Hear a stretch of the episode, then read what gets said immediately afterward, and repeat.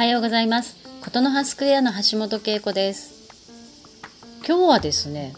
アンカーというものに挑戦をしています。というのもですね昨日学びの仲間がですね音声配信やってみませんか？ということで誘ってくださってちょっとした勉強会に参加したんですね。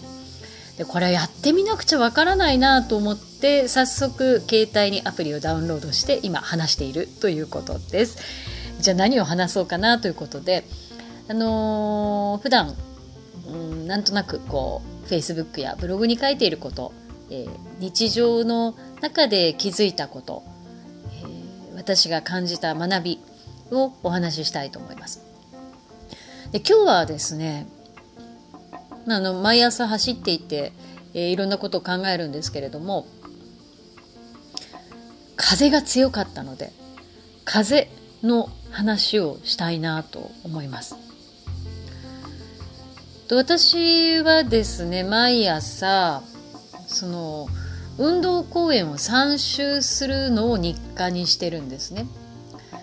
でこうぐるっと3周するもんですから今日のように風が強い日はですね東に向かって走る時はいわゆる追い風背中からこう風が吹いてきてこう押される感じなんですけど西に向かって走ってくる時には完全に向かい風だったんですね。追い風の時にはまあまあ背中を押されるわけですから比較的スムーズに走れますけれども向かい風の時にはですね今日はあの台風の後ということもあって帽子が、ま、飛んでいきそうになるぐらいのね強い風だったんですけれどもなかなか、まあ、足を一歩踏み出すのにもね、えー、エネルギーが違いますからなかなか大変ですよね。であのどっちが燃えるかって考えたら私ね完全に向かい風の方が燃えるんですよね燃えるっていうのかなエネルギーが出るというかいやまあ、こ負けてたまのかみたいなね。走るぞと気力が湧いてくるんですね。であのー、背中から押される時はね確かに楽だしあのちょっと得した気分になってこう気分は、まあ、上向きにはなるんですけれどもなんかずっと人の力を借りてだけ走っているといやこのままでいいのかなとかあの楽をこのまましてしまいそうだなというえっと楽しい高揚した気分の後ちょっと不安になってしまうんですね。でこれ完全に私のこう考え方とか物事への取り組み方の癖だなと思ったんです。で皆さんはいかがですかね？その追い風好きか向かい風好きかっていうか、まあ、まあバランスが大事なんだろうなというのはもちろんあるんですけれどもそのこの自分の考え方の癖を知っておくと何か新しいことにチャレンジしようという時、えー、にそのプロセスも楽しめるんじゃないかなと思ったんですね。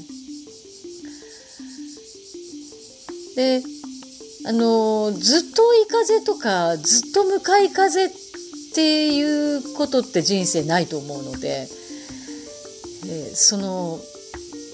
やっぱりその時々で風の向きっていうのは違うんですけれども自分が今心地よいのはどっちなんだろう？自分が今求めているのはどっちなんだろうって考えるアンテナが立っているとですね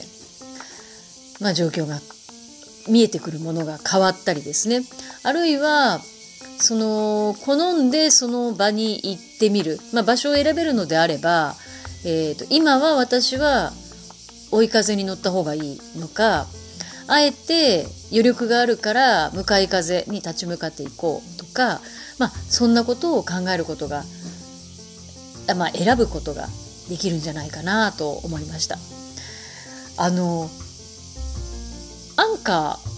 ーというのを使ってるんですけどね。もう家でスマホに向かって今喋ってるんですけど洗濯機のアラームが鳴ったりですね。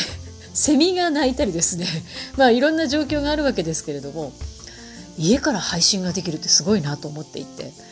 えー、不定期ではありますけれども